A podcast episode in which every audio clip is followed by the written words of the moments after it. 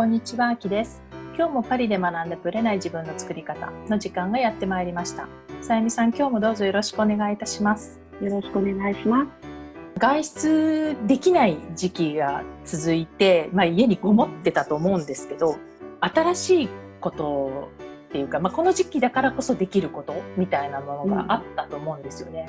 で、ねやっぱりほら買い物が食料品しか買ってないじゃないですか。そうです。全然買ってないですよね、何も。うん、うん。全然お金を使ってないですよ、食料費以外に。ですよね。同じ。だし、まあ、ある意味靴とか履く機会もないし、外出ないから。ね、でバッグもうん。買い物用のバッグ持っていつも出かけてるし、うん。ポーチとかだから何にも新しいものが必要ないみたいなね。ねでそれ洋で服とかも。やっていけちゃってるみたいなねで本当に私も下はいつもスポーツウェアみたいな動きやすい格好をして私もですよ。いつでも動けるようにみたいな。な感じでねだからでそんな中、まあ、ちょっと先々週ぐらいにもちょっと話したんですけど逆に外に出ないからこそ新しいことをやろうと思って、まあ、メイクとかね、美容をちょっと今意識的にやってるわけですよ私はこ。れは素晴らしいことですよねで保湿いっぱいしたりとか いろいろその買えないけどいや本当は今頃4月だったんですけど日本に行く予定だったから。そうです、ね。買いたいものリストがあったわけですよ。うん。で、まあ、もちろん美容系のものもあれば、まあ、本当に、うん。まあ、はっきり言うとだしとかねそういうものです。が 今もうそこをつき始め、本当に、わかる。うん困ってるんですけどうん。でもなんか確かに自分の中でちょっとふっと思ったのはメイクとか、まあ、あるものでね、まあ、本当に断捨離もしちゃってたからあんまり必要なものっていうか、自分が本当使うものしか残してなかったんですけどうんなんかいつも同じパターンだったんですねメイクもうん。うん。当たり前ですけどね。で、はいちょっと新しい自分もいいかもと思い、うん、うんと思ってこの外出禁止の解除のこの真っ只中でメイク道具を買ってしまいましたそれは、えっと、ネットで、ネットで。通販みたいな感じですね。まあ要は買えないからね空いてないからねそうお店には行けないお店は行けないから行けなかった。うん。そう。でねだからセフォラとかねフランスだと有名なセフォラとかあとは私が見たのはそのブランタンのメゾンカンメゾンカンって要は美容部門みたいなねところで化はい。粧品とか使ってるところ、で、まあ、私本当にメイク道具って買ってなかったんですよ。うん。本当に。意外にも。意外にもね。もう本当にん。でも、まあ、マスカラとかはね結構買い直したりとかはしてたけれども、うん買い直すっていうかなくなっちゃうから買ってたけどそんな簡単になくならないじゃないですか。日焼け止めぐらいとかぐらいであんまり、うん。なんかアイシャドウとか全然減らないしとかなんかそういう感じであんま全然買い足してなかったんですけど。あと、なんか日本に行くんだったら、なんて言うんだろう。日本ってプチプラですごくそういいクのがねね、あのコストのとってもいいメイク道具がたくさんあるじゃないですか。そうフランスってそんな、あのたくさんないんじゃないですか。あるけどクオリティがみたいな、そう、あの、ついていってないところが多いので、あるんで。したら日本に帰った時にまとめて買おうって私は結構そうやってそ買ってましたけどね。うで、まあ、やっぱり日本人の肌に合うっていうものを考えたらうん。日本の方が揃ってるのは当然だし、えね、だから色味とかもね、ねカラーカラーとかもね。でもね私がなんで、まあ、新しいメイクをしようかと別にあの流行りとか入れてるとかそういうことではなくて私が持っているのがもう同じパターンばっかりだったんですよね。だからうん。くすみ系ローズとか、ええ。そういうのが、まあ、あのリップとかもねそういうのばっかりででちょっとねブラウン系を試してみたくなったんですよね。この。それはちょっと大人っぽい雰囲気。で私ブラウンをずっと避けてたからなんかくすんで見えるかなとかうん。あのこれでも色によっていろいろだからね。ね。だから似合うブラウンが絶対合うはあるはず。そう。と思っで見てみたらブラウンが一個もなかったという事実。アイシャドウがちょっとあっただけで一応かろうじて取ってあったアイシャドウがあったぐらいで、あれ？だからあのリップも全部ローズ系だし、うん。チークも1個持ってたんですけどその1個もじゃあ何も持ってなかったんですよ、だから何か1個揃えても、まあ、バランスがめっちゃ悪いなと思って変じゃないですか、リップをブラウンにしたからって他がローズだったらちょっねとこれは、うんうん、っていうことでちょっとねブラウン系というか私にしてはなんかローズローズ系からちょっと外れた色をちょっとチャレンジしようと思って、うん。私にしては大人買い。を やったのね。しちゃった。だからあとなんかいろいろねアマゾンで見たりとかアマゾンにないものはだから結局セフォラで見たりとか、うんうん。プランタンはどっちが高いとかねいろいろ見たりとか。まあそれはそれで楽しいですよね、いろいろ。ね。ね。うん。まあ、お試しができないっていうのがネックなんですけどでもそれを使ってる人たちの YouTube とかも全部調べて、どういう時に使うこれは使えるかとか、やっぱり今本当にメイクとかは YouTube とかもいっぱいあるからあなるほどなるほどみたいな。、でね、日本のそのプチプラとかね日本のコスメは買えないからこっちでは。うんうん。欧米っていうか、まあ、ヨーロッパブランドというかこっちで買えるブランドでなんかあるものみたいなものをうんいろいろ試してね。ちょっと楽しかった それはいいこと、あの、なんて言うんだろう。一応、女性ですからね、やっぱり、綺麗にしていたいわけじゃないですか。だけど、誰にも合わない。し、出れないし、そう。合わないけど自分のテンションは上がるみたいな。もう上げておくのはね、大事ですよ。大事かなと思って。だからねもう別に全部を揃えるとかそういうつもりはないけれどもまあでも新しいことのない、そね、色味とかね。うん。多分ほとんど使ってブラウン系って最初の頃昔持ってたけど、うん。最近はもう全く持ってなかったから、うん。うん、でも考えたら、まあ、確かに私はほらパープル系とか青みの強い、まあ、ローズとかそういう系が強、多かったけどでもブラウン系って別にうん。デニムとかうん白いシャツとかあのうん。シンプルなねものだったら結構合わせられるんだなと思い、うん。うん、なんか洋服を変えるって方じゃなくてもうちょっとこうメイクでが、うん、変化をつけるみたいな。そう。そうね。なんか洋服は逆に今、私、すごい転換期に来てると思うんですよ。はいはいはい、うん。もうね、今後のファッション業界もそうだアパレル業界もそうだ。けど、あのね、大転換期に今向かってると思う。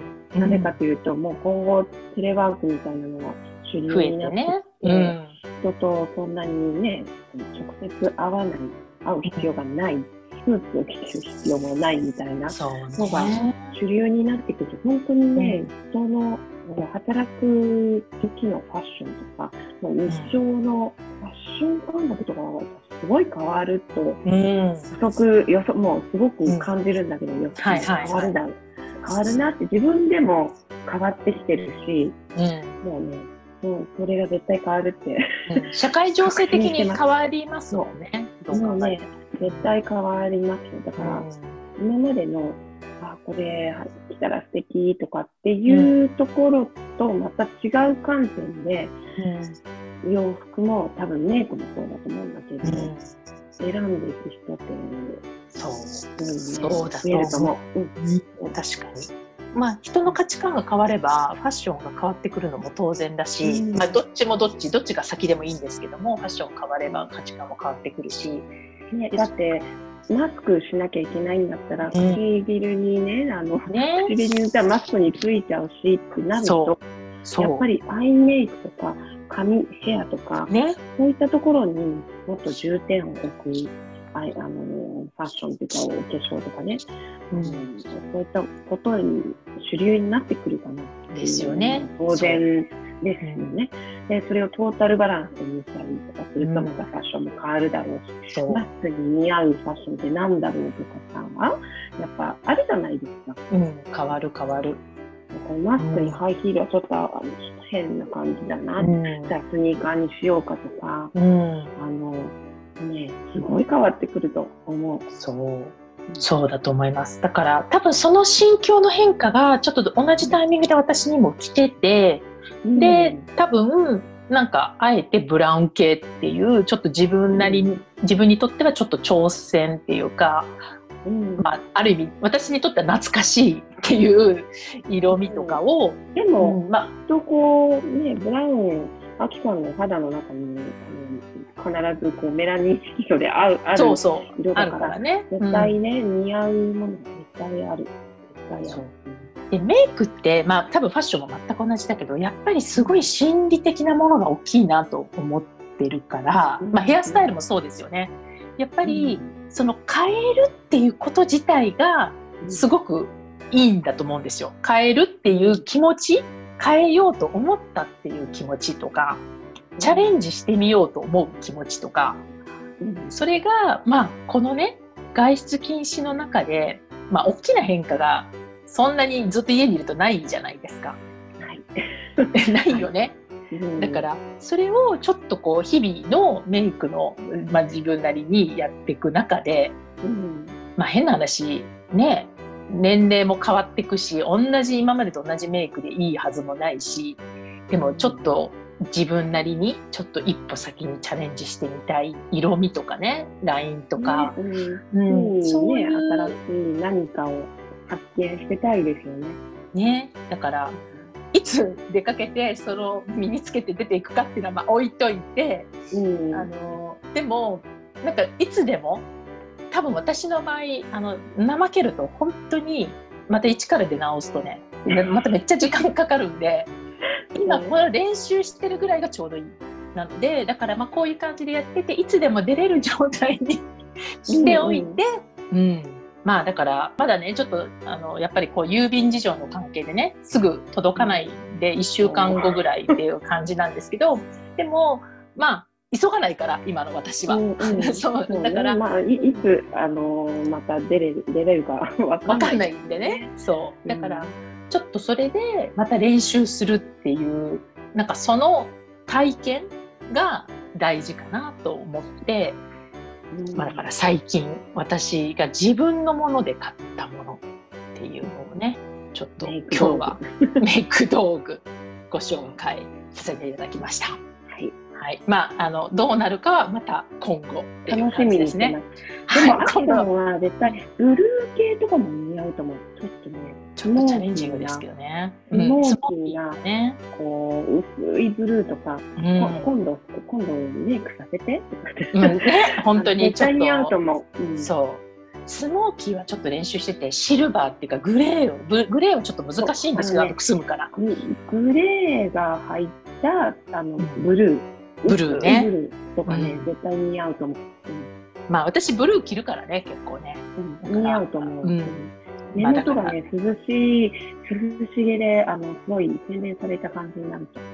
ね、垂れ目だからちょうどいいかもしれないっていう感じですね。そうそう。だから、なんか、ね、まあ本当社会情勢も変わればファッションも変わるし、メイクも変わるし、まあ個人ね個々人の価値観も変わるっていうところで、なんかそこでね前と同じ自分じゃなくて新しい自分に出会えるよう精進するっていうのが、うん、まあこのね5月の目標です。はい、はい、はい、それでは本編スタートです。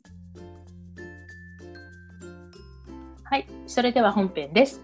今回はですね、ちょっと最近まだね、あのインタビューができない状態なんですけども、たまたま以前ね、2年前ぐらいですかね、インタビューをさせていただいたプロインタビュアーの早川さんと、オンラインでね、お話をして、逆インタビューっていうのを、まあ確かに私の番組というか、この番組で私がインタビューされるものって載せる機会がないじゃないですか。うんうん、なので、はい、結構根掘り葉掘り幼少期聞かれたんですね。そうそうそう えーちょっとそれは興味ある。そうんそうだからなんか親のこととかねなんかその兄弟とか、なんかそのうん私の原体験はどこにあるのかみたいなところも含めてまずちょっと長いんですけどね第1回目をあのぜひ聞いていただきたいなと思いますので楽しみにしててください。それでは聞いてください。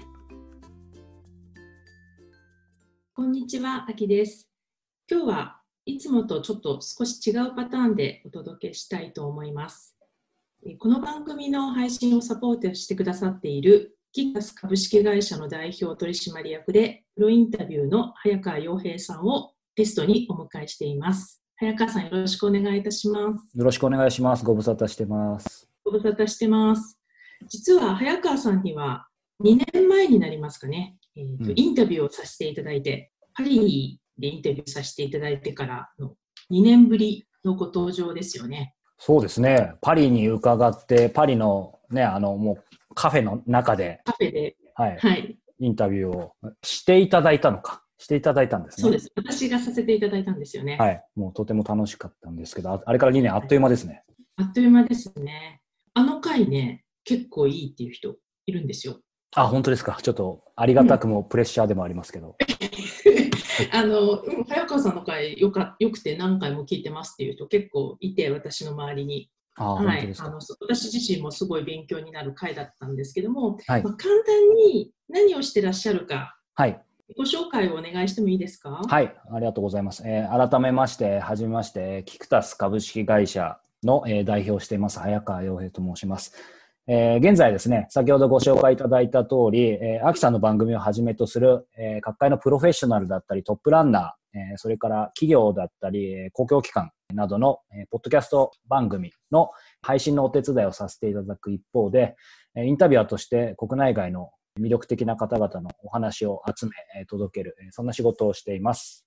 はい、素晴らしいお仕事をされていらっしゃる早川さんなんですけども、なぜ今日早川さんと一緒にやっているかということなんですけども、はい、そうですね。そこははい、僕が、はい、お話しした方が良さそうかなと思うんですけど、あの、答えはとてもシンプルでですね、アキさんにインタビューするために今日、長谷さんじました。はい。これ、あの、リスナーの方はですね、これまでこの番組、様々なね、方にアキさんがインタビューするっていうのを聞いてきたと思うんですけど、僕の記憶が正しければ、えー肝心、アキさんがインタビュー受ける回っていうのはないですよね。そうですね。あの別の方のポッドキャストではあるとか、そういうのはあるんですけどね。そうですよね。まあまあ当然ね。はい、この場ではないですね。確かに。当然ね、なかなかご自身の番組でご自身をっていうのは難しい、当然と思うので、まあ、先日、あの番組を聞いてて、ふと気づいてしまったんですね。まあ、東大元暮らしというか。そうなんですよ。気づい気づかれてしまったんですよね。そうなんで。ますさに。なので、まあ、今回ね、あの、もうこれはもうインタビューするしかないなと。しかも前回ね、あの、先ほどお話し出てたように、2年前番組に勝手にあのパリまで押しかけてお邪魔して、ベラベラ喋っちゃったのですね。今度は、あの、聞かないとおお返しができないなと思って、あいやとんでもないですはい。もう今日は本当にちょっとドキドキなんですけども、よろしくお願いします。よろしくお願いします。ちょっとプレッシャー。はい、ここから僕がバトンを引き継いでいい？そうですね。はい。ぜひぜひお願いします。はい、なんかあの、アキさんの番組なのに僕がリードするのはちょっと不思議な感じなんですけども、ここからいろいろお話伺っていきたいと思うんですけど、お願いします。はい。やっぱりね、こう、シンプルに、この番組聞いてる方はね、もちろんみんな、アキさんのことよくご存知だと思いますし、えーリアルでアキさんのこと会った方もいると思いますし、オンラインで会ってる方もいると思うんですけど、まあ、やっぱ改めて、アキさんとは何者かというね、はい。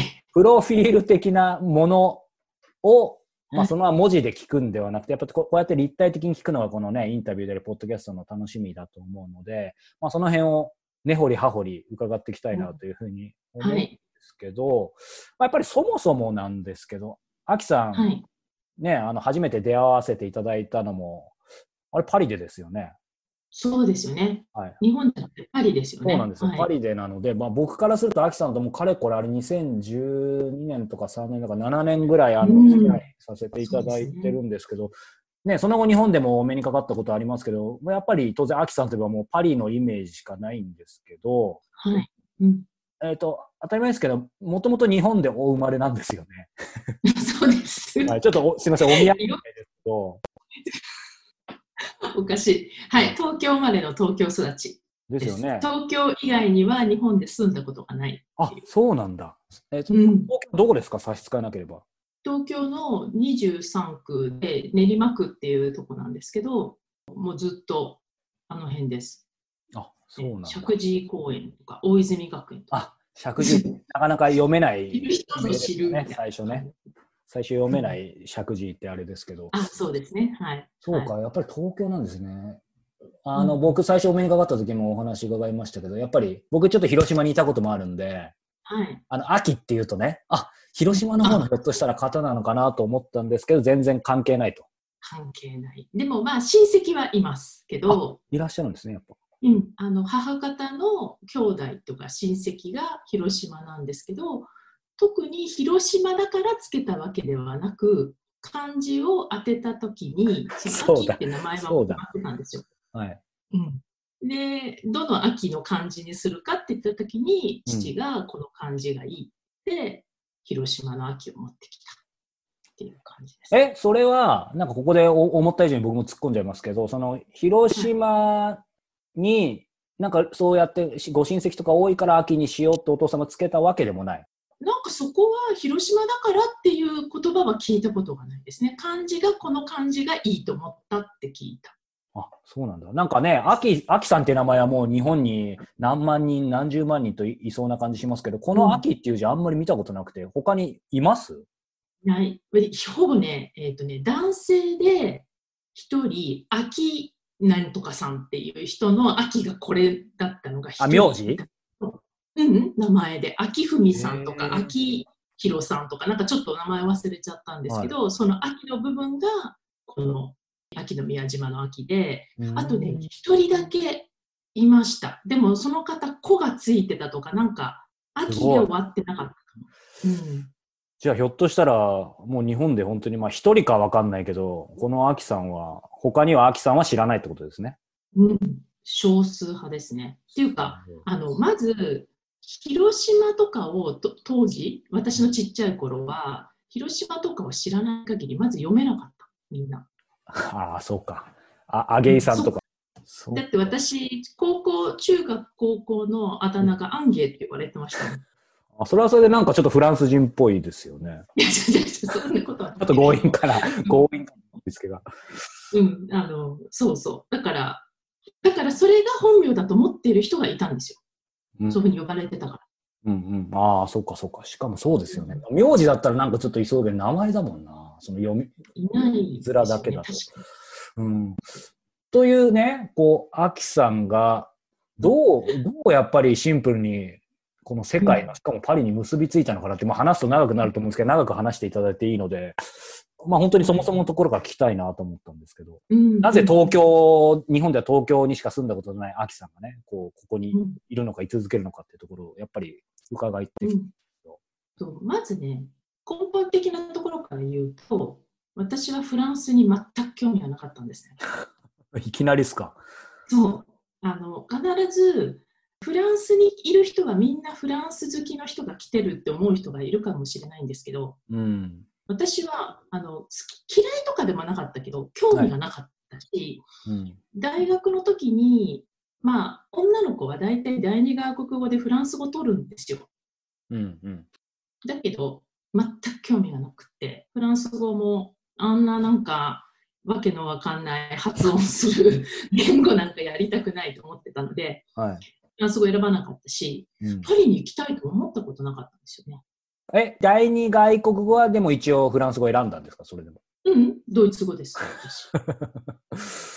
興味ないから。これ、こっからいきなり聞いた方、大丈夫ですか？パリで学んだブレない自分の作り方。だから、そうそう、だから、当時はす、ね。違うか。そう、めちゃめちゃブレてるんですよ。でも、興味のないものがうん。自分の運命を変えることがあるというのも事実なんですね。。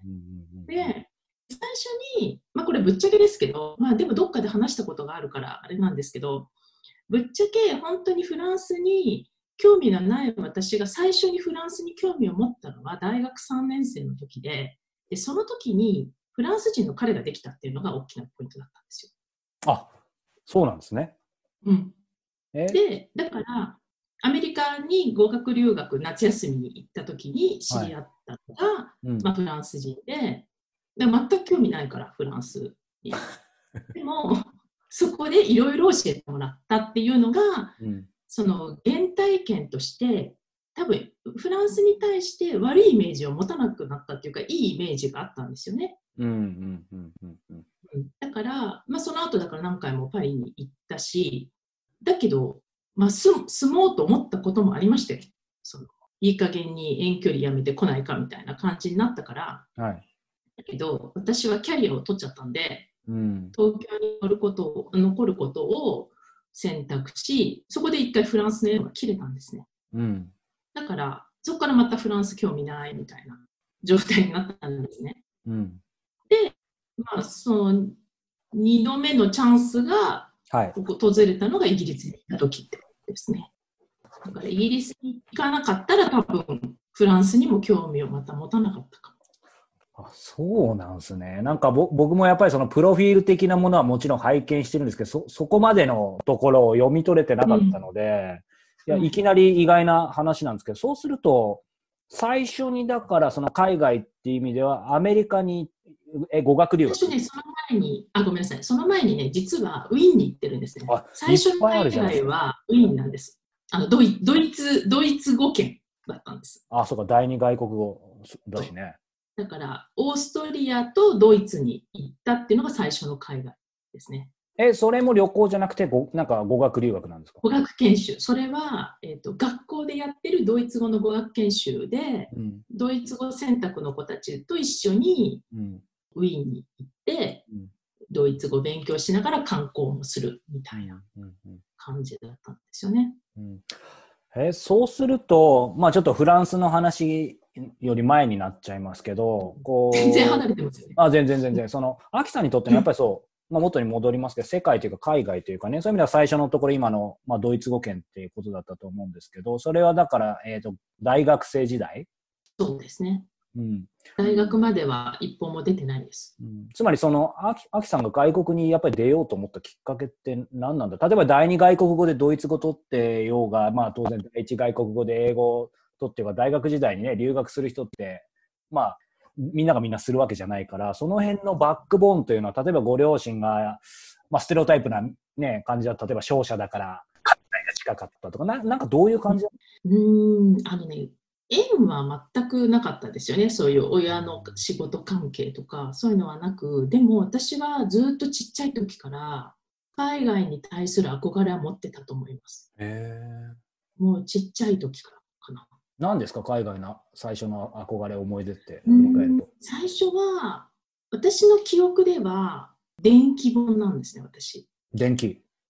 うん。あのもう人の根本的なストーリーの私の根源はもう電気の本なんですけどそこで海外の電気をいっぱい読んだんですよ。このエジソンとか、うんはいはい、ハーバルとか。うん、なんか。僕が今頭の中に描いた2人がそのまま出てきたんで、はい、意外と同じような環境だったのかなと意外と、そうそう、電気といえばね。はい、そう。でも、一番私が感銘を受けたのはヘレン・ケラーなんですよ。私の原点はヘレン・ケラーなんですね。はい、ヘレン・ケラー、ナイチンゲールあたりから入り、うん、目覚め、バーッと読み始めたのが、その時はね、やっぱり海外の人ばっかり読んでたんですよね、子供としては。うん、なので、多分そういう歴史歴史的なものとか、なんかちょっとそういう憧れみたいなものは大きかったかも。えそれは電気のなんか家にご自宅にほらなんか小学館とか主営者が出してるようななんか電気の漫画とかあと図鑑みたいのがなんかずずらってあったんですか？多分買ってくれたんだと思うんですよね、親が。多分好きだったからなのか、まあ、でも図書館で借りたのかでもいくつかありました確かに。うんうんうんうん、なので買ってくれてたんだと思うんですけどだから本当に細かい大人が読む電気本じゃなくて子供が読む電気本なんで、うん、熱いけど字がめちゃめちゃ大きいし、うん、さらっと流してるものだと思うけれどもでも本当に、うん、多分そこからですよね。へえ、なんかそのね、電気を読む中で、その例えばヘレン・ケラーだったりナイチンゲールだったり、まあ、それぞれのね当然ストーリーがある中でまあみんな国も違う中で、うん。なんだろうな。その人のストーリーにもちろん惹かれたと思うんですけどそのその人たちの住んでる外国というものそのものにも惹かれてなんかいつか行きたいなみたいななんとなく思ってたってことですか？うん、思ってた。私ね、小学校3年生か4年生の時、まあ、あの当時の将来の夢みたいなのあるじゃないですか。はい。多分2年生ぐらいかな。まあ、ありがちですよ。当時の私たちの時代は。もうピアニスト系なんですね。音楽家とで、ピアニストで、で、自分がピアニストになって、ヨーロッパに演奏旅行に行き、各偉大な作曲家のお墓参りをするとか書いてたんですよ。すごい。で、実際に後から思ったんですけど、その最初にオーストリア行った時にうん。行けたんですよ。ベートーベンの墓に。へえ。そう。で、その時に思い出したの、文集のこと。ああ、私、うん。行きたいと思ってたうんって思って、で、その時、あ、ドイツ語やってよかったと思ったんですよね。あじゃあ行ってからつながったというかそういえばそうだったんだみたいな,、そうなんか不思議な感じですね。そうそう、いえばクラシックとか好きだったとか、うん。ピアノ好きだったとか、うん。うん、だから当時はなんかフランス語なんてやってられるかみたいな感じでドイツ語を選んだけど、うん。でも、うん、あなんかドイツ語選んだのはなんかやっぱりあったんだと思いましたね。うんうんうん。へえそうか。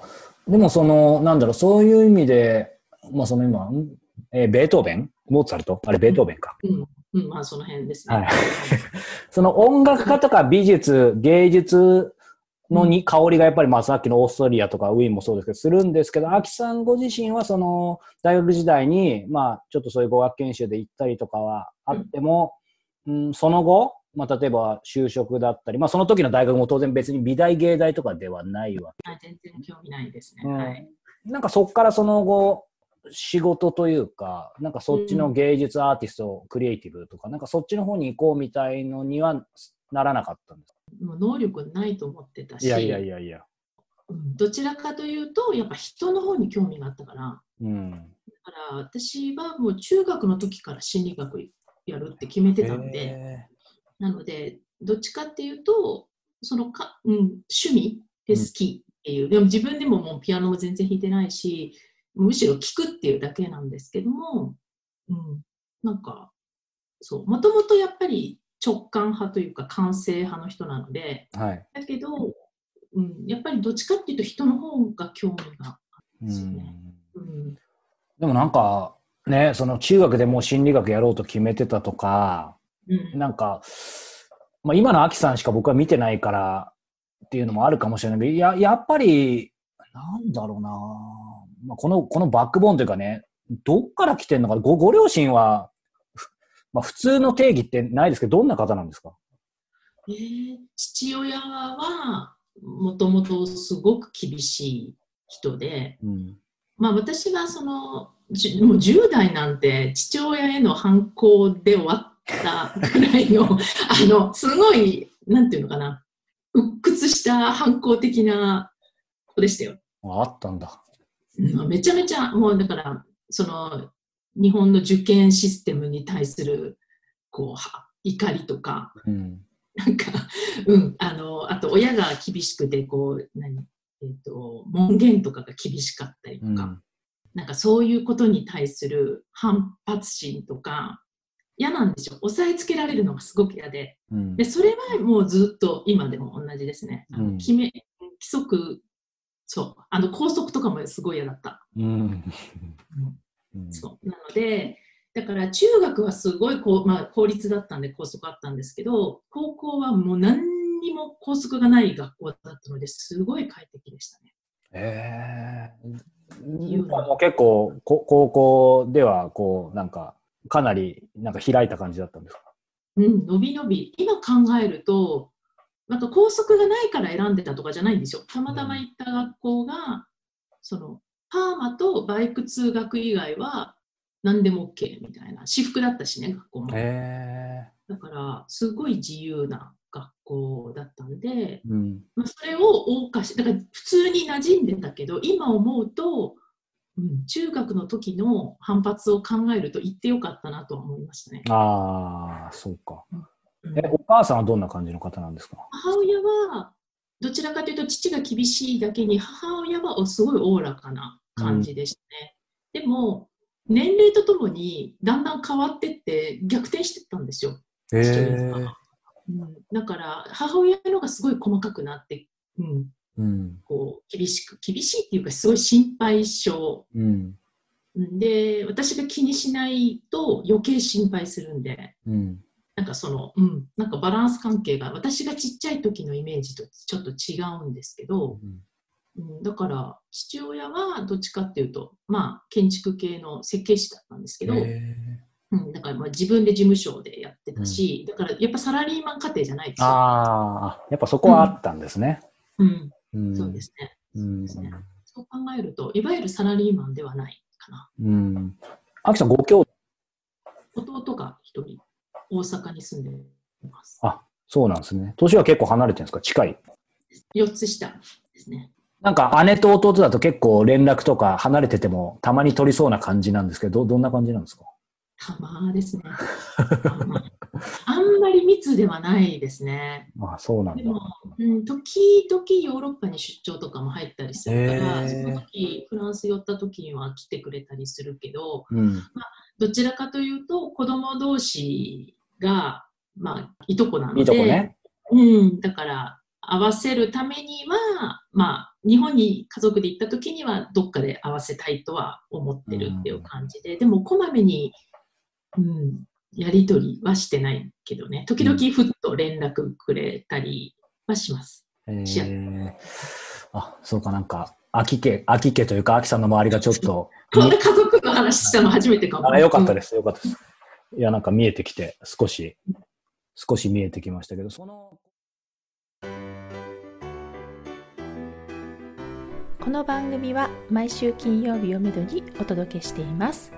確実にお届けするための方法として iTunes や Podcast のアプリの購読ボタンを押せば自動的に配信されますのでぜひ購読するのボタンを押してください。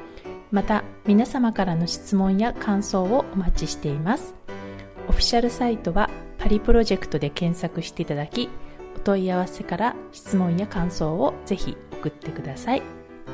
オフィシャルサイトから LINE アットやメールレターで有益な情報をお届けしているので、こちらもぜひ登録してくださいね。